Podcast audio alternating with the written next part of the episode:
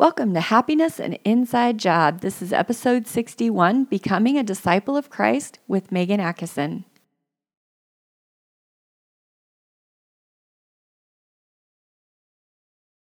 Happiness, an inside job, is the go to resource for Christian parents wanting to effectively communicate with teenage and young adult children utilizing powerful life coaching skills.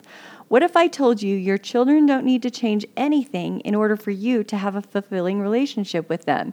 You can change everything about your relationships with others by merely changing the way you think about them. Imagine the power you find when you stop depending on others for change and you create the change. Suddenly, you stop being the victim and you become the hero of your life.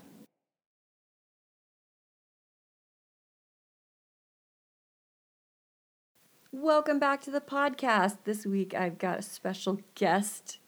It's my daughter Megan Atkinson, who has been home from Tonga, the Tonga Nuku'alofa mission. How did I do? That's perfect. um, my Tongan accent leaves a lot to be desired. But she's been home a week today. Can you believe it's been a whole week? That's quick. It has gone quick. We have had a lot to do, and we've been getting it done one thing at a time. Now, a while ago, I did a podcast entitled The Mission, the Best University for Life. And the premise for that podcast was that when you go to college, you take a whole bunch of prerequisites and you never use that information again after the final exam. You cram, you learn it all, you take the final, and bam, never use it again. Now, in contrast, when you go on a mission, Every lesson you learn on a mission, you use every day for the rest of your life. Or at least I felt like that was true for me. Did you do you feel like that's true for you? Yeah, I feel that it's absolutely true for me. Even though I've just been home for a week, I've been trying to apply everything I learned on my mission to every single day. So, can we just take a second and talk about how cute her accent is? I had to hurry and get her on the podcast before she loses it. I'm afraid it's going to be gone all too fast, but I think it's absolutely adorable. So, one of the things you were talking to me about is that there's a new white handbook that came out. How did that change the focus of how you saw yourself as a missionary? Yeah, so probably it's been out in a lot of the English speaking missions for a long time, but it just was barely translated into the Tongan for the Tongan mission for us right at the very end of my mission. So maybe for the last 3 months is when we had that we had that translation. But it had a completely different title. We often hear that it's called the White Handbook or basically just all the rules that you have to keep as your missionary. But this other in this new handbook that we were able to get, it has a longer name, and it explains that it's a, it's a, a so I'm trying to translate it in my head. it's um, it says that it's a way of life for apostles of apostles of Christ. Um, and then in regards to full-time missionary service um, so i really loved and i really enjoyed how um, right off the bat they help you understand that this is not just something uh, a list of rules that are applicable for the time you are a missionary, but it helps you to understand that these um, these habits that you are making, that you are establishing on your mission, are going to be ways of life that will carry on and will be useful to you every single day. And in the first paragraph of the handbook, it talks about how um, the day you put on your, your name tag and the day you take off your name tag, that does not limit the time that you were a missionary. It says that your mission will carry on and it will start it, it will it started before you wore the tag and it will continue on even after you are released. Um, so that really helped me as a missionary to understand I'm not just learning to be a missionary, a full time missionary, but I'm learning to be a true disciple of Christ. And as I was able to try to focus more on that, on becoming a disciple of Christ and not just an obedient missionary, it really helped me um, to become someone that I wanted to be.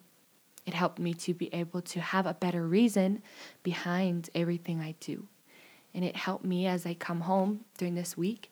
I haven't really, even though I've noticed a big difference in what I do every day, I don't necessarily go out and preach, teach lessons, but I still feel like I'm the same person. Even though a huge part of my life has changed, I still feel that um, even though I have so many weaknesses, I still feel that I am a missionary. I still feel that I'm a disciple of Christ, even though I'm not a full time missionary. So, one of the things that you said that I really loved is you said, I didn't serve a mission to come home and be the same person. What are some of the biggest things, changes that you want to make in your life because of having served a mission? Um, so as I've come home, there's a lot of a lot of things I hope that I'm able to be better.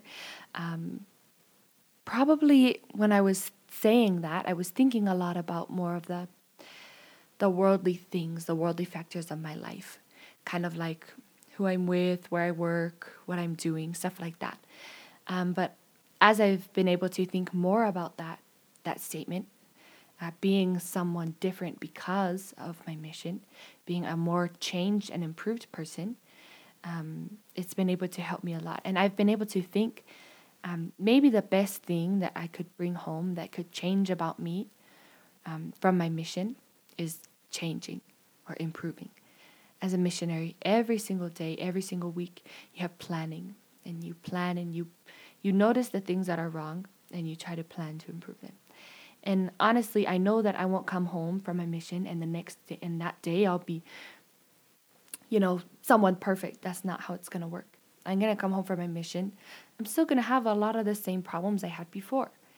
But as a as a more prepared and more spiritually inclined daughter of God and disciple of Christ, I can I can I can meet those same challenges with a different mindset. And I'm able to really feel like every day as I'm improving, as I've learned to improve daily or repent daily, um, that's something that I feel like will help me. Even though I can't just say that I'll come home, I'll be completely different just that day. But as I've come home, I know that I can change and improve every day. Okay, so a couple of things that I noticed you touched on were being purposeful or intentional in the way you live. So you're making a plan. You make a plan each day, even though you're not still a missionary, you're carrying on that habit of making a plan and making sure that your life is purposeful and that you're doing good things with your time. So it's been kind of tricky because you've come home to quarantine. So, what habits did you learn on your mission that you're implementing as you make your schedule each day? Like, what things do you want to make sure are in your schedule each day? Um, so even though maybe a lot of the proselyting work doesn't really come into my schedule today and like daily as I'm home, but um, kind of like planning that always fits into my day, reading my scriptures that fits in every day, finding some sort of service, some sort of self improvement. Um, that's something that I try to find time for every single day. So, one thing I've noticed, you may not be out proselyting to investigators, and you would probably be doing more of that if you were allowed to really use the leave the house and and if social distancing weren't a thing. But one thing I've noticed that you do is that you take the opportunity to include your sisters in your scripture study. And as you do that, you're bearing testimony to them and modeling these habits that you've developed to them. So, how has that been to change your investigator to being your sister? So, um, for me, one challenge that my my mission president gave me as I came home, he was talking about how there's not as many missionaries going out into the field at this point in time. About how uh, part of the challenges and the invitations that the first presidency has given to him uh, to invite every single one of the returning missionaries to find someone to replace them in the field. Um, so for me, I was trying to think of who I would, who I would be able to do that to. Who is someone that I could try to help replace me in the field. And even though my sisters are a lot younger than me, they won't replace me in the field for a long time. But I just figured I would start there because of um, the the situation we're in right now. So I've been trying to do kind of what you said, Um, I've been trying to find time, anytime I can, I try to share what I learned from my mission with them. Um, I've already asked them if they want to serve a mission, and sometimes it's not really clear what their thoughts are on that. and so I don't really try to push it, but I just try to share my good experiences and hope that they will see the value and the improvement that came into my life um, from my mission.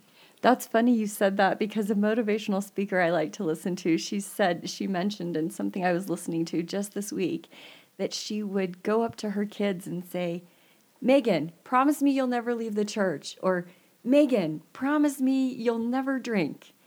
Or, and just commit. It's deciding ahead of time who you want to be and how you want to show up in a situation. And just deciding ahead of time is so important and it gives us a different focus in our lives. Like for your little sisters to decide right now, I want to serve a mission. Yes, I absolutely want to go. That's going to change their focus over the next few years, even though they have, you know, one of them has two years and one of them has three years before they could go. If they plan and prepare and are working towards that goal, whether or not they go, it's a really great focus for them to have. And I also have really enjoyed, I mean, you and I have had some scripture reading study time together that has been awesome. And it's been a great way for me to learn about your mission in terms of the scriptures. Now, another thing you said to me that was so interesting, and I think you said it before you left the field. You said, Mom, I realized, sorry, this makes me teary. I realized that this has never been about me that I am here as a disciple of Christ doing the Lord's work. And right now, it's my turn to wear this name tag. But it's like a calling. And this is going to go to somebody else. So while you were there, you fell in love with those people. How was it to get on that plane and leave after you have spent 18 months falling in love with these people?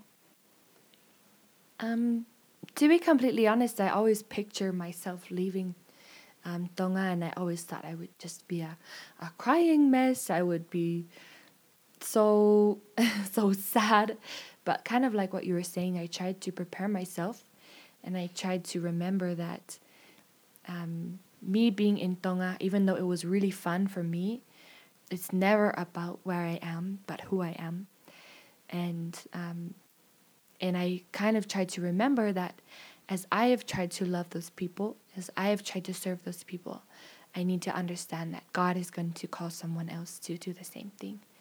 Um, there will come a time that He will send me a new people to serve. Kind of like what you said, I'm trying to picture that as my family right now because of us living all together. Um, I just try to remember as I left those people that I loved. Um, that my love for them is just a representation of Christ's love for them. Um, I remember I had this one companion, and she was a hard worker, and she was really good at working together with the members. Um, but one time she she told me, and she said, you know, even though I love the members, our job is never to make the members love us. Our job is to make the members love missionary work. I never cry when I leave an area. Never have I cried when I left the area because it's not about me.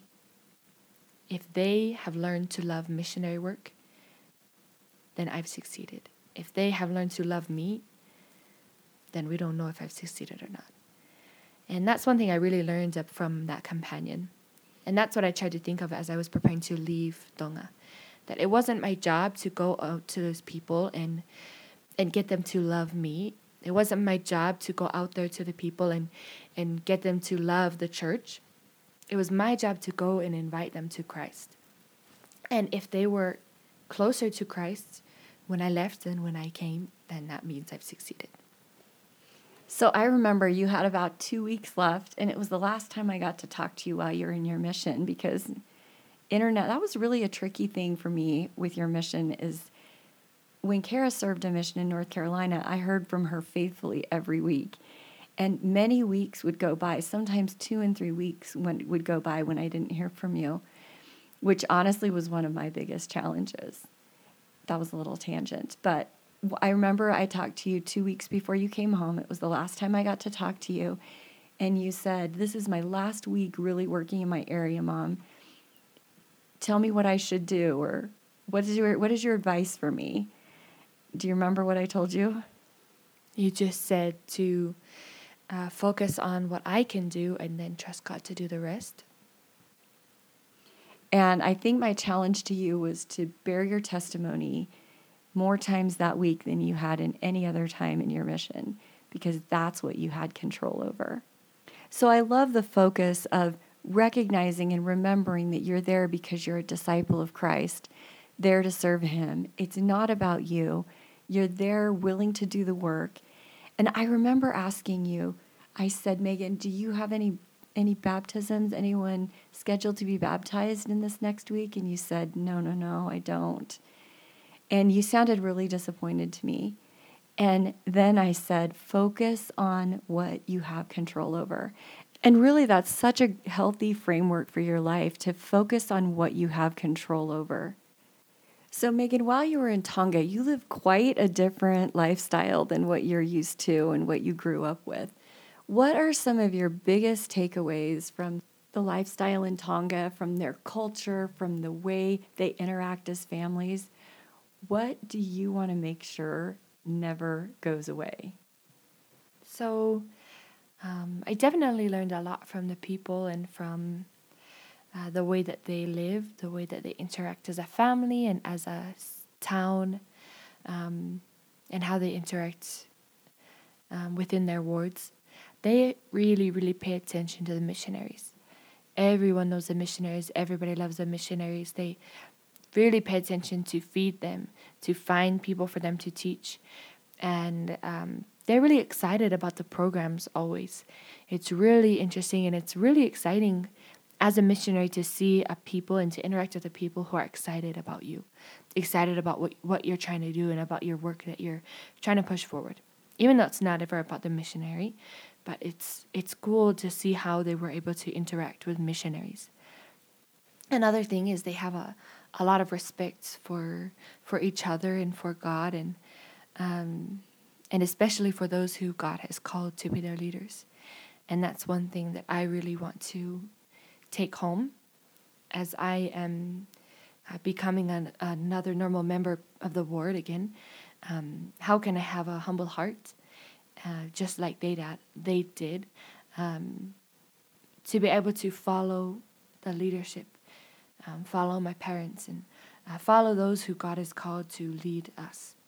Um, and that's something I'm really excited for for this new conference. I'm going to try to um, listen to conference with that mindset. What can I learn from this leader, and and just really having a testimony that that these leaders are ones who God really has called for us today, um, in the midst of all the things that we're going through today yeah, the world kind of, you came home to a little bit of a chaotic world. One thing that I feel like you really learned from the Tongan people, and one word that you have used a lot since you got home, is respect. You seem to have learned a lot about respect respect for yourself and respect for the way you treat other people. Can you tell me a little bit more about respect and what you learned about respect from the Tongans? Yeah, um, I would say basically like what you were saying, they have a lot of respect for family. They have a lot of respect for God, um, and they have a lot of respect for for others, especially for their leaders. Um, I learned a lot about how they're able to respect their parents, uh, their family members, their siblings. Um, they really have a lot of family unity. So you had a lot of time to really be thoughtful about what habits you wanted to keep in your life and who you wanted to be when you ended your mission because you knew it was coming up and you knew when the ending was going to be. There are some missionaries as of recent who have had a very abrupt ending to their to their mission. They have served faithfully, they're being honorably released, and they're coming home much earlier than they expected. What advice do you have for them in terms of moving on and going back to everyday civilian life a little bit earlier than they had planned? So I think the advice that I would give to them is first of all to to just remind them um, that their worth is never changed. That even before they were a missionary, whatever kind of missionary they were, and as they're coming home, nothing we could ever do changes our worth to God. Um, and just to remember that we we are we are important to our heavenly Father. And then maybe the the second thing I would say is to just remember that um, they will never stop being a disciple of Christ, no matter no matter when or how early the pin gets taken off of our chest or the tag. We can't keep wearing it every day, but remember that we still have the same worth. We still have the same purpose to try to help others come closer to Christ. Um, and that's brought me a lot of security. Um, just to know that even though so many temporal things change as you come home, but you don't need to make everything spiritual that you learn change. You can keep that throughout the rest of your life. One thing that I heard you mention to somebody else was you were comparing the calling of a missionary to that of any other calling. And, you know, it may be traditional for a bishop to serve for five years, but not all bishops serve for exactly five years. And that doesn't affect their worth. Each person serves in their calling for exactly the amount of time that the Lord needs them there. But just like any big calling, you really put so much of yourself into it. You really learn to love and to serve the people. And sometimes it is really hard to just take a step back and remember it never was about you. That was one of the things that you said that touched me the most was you realized that there was a day when you put that pin on and you took the name of missionary but you were always a disciple of Christ and you will always continue to be a disciple of Christ. And now that pin is coming off of you and it's going on to someone else, and the work of the Lord continues.